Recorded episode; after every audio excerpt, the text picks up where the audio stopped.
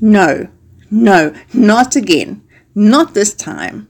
You won't do it to me this time. Stop it. The answer is no. Definitely not. I am not falling for it again. There is no way.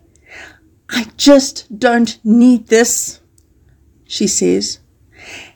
And as she turns her back, she takes one last glance, which she knows she should never do. Will she ever learn? Well, maybe, but there they are, those big brown eyes and somewhat sad face. And she sighs. See you tomorrow then.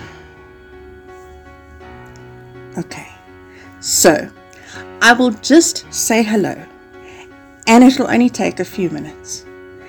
It won't do any harm, she argues with herself. I mean, it's not like I will become attached. It's probably not even there. She mutters, trying to bring some form of logic back into the situation that she faces. Okay, let's do this, she says, as she peers hastily over the hedges, quickening her step to, well, do her obligation to get it over with. She sighs, places the item down carefully, and waits for a bit, wondering if this was indeed a useless activity.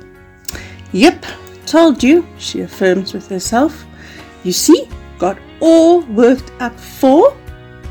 And then, suddenly, there it is, almost happy to have made its appearance.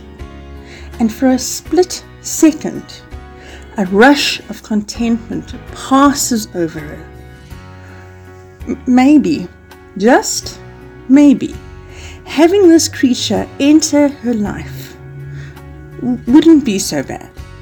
Maybe this little soul also needed what she did. Maybe this world was finally giving her a break.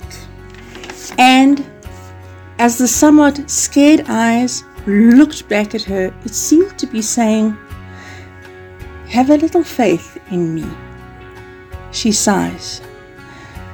See you tomorrow then. Days become weeks, weeks become months, and suddenly her daily routines started to almost become arranged around her obligation. She found herself being able to take a breather when this simple activity was taking place. There was a sense of purpose now, and it was like they both knew they needed each other. See you tomorrow then. What started out as something of pity, obligation, and duty finally became a lifeline that they both had desperately needed in their lives. And now it was something both of them couldn't live without.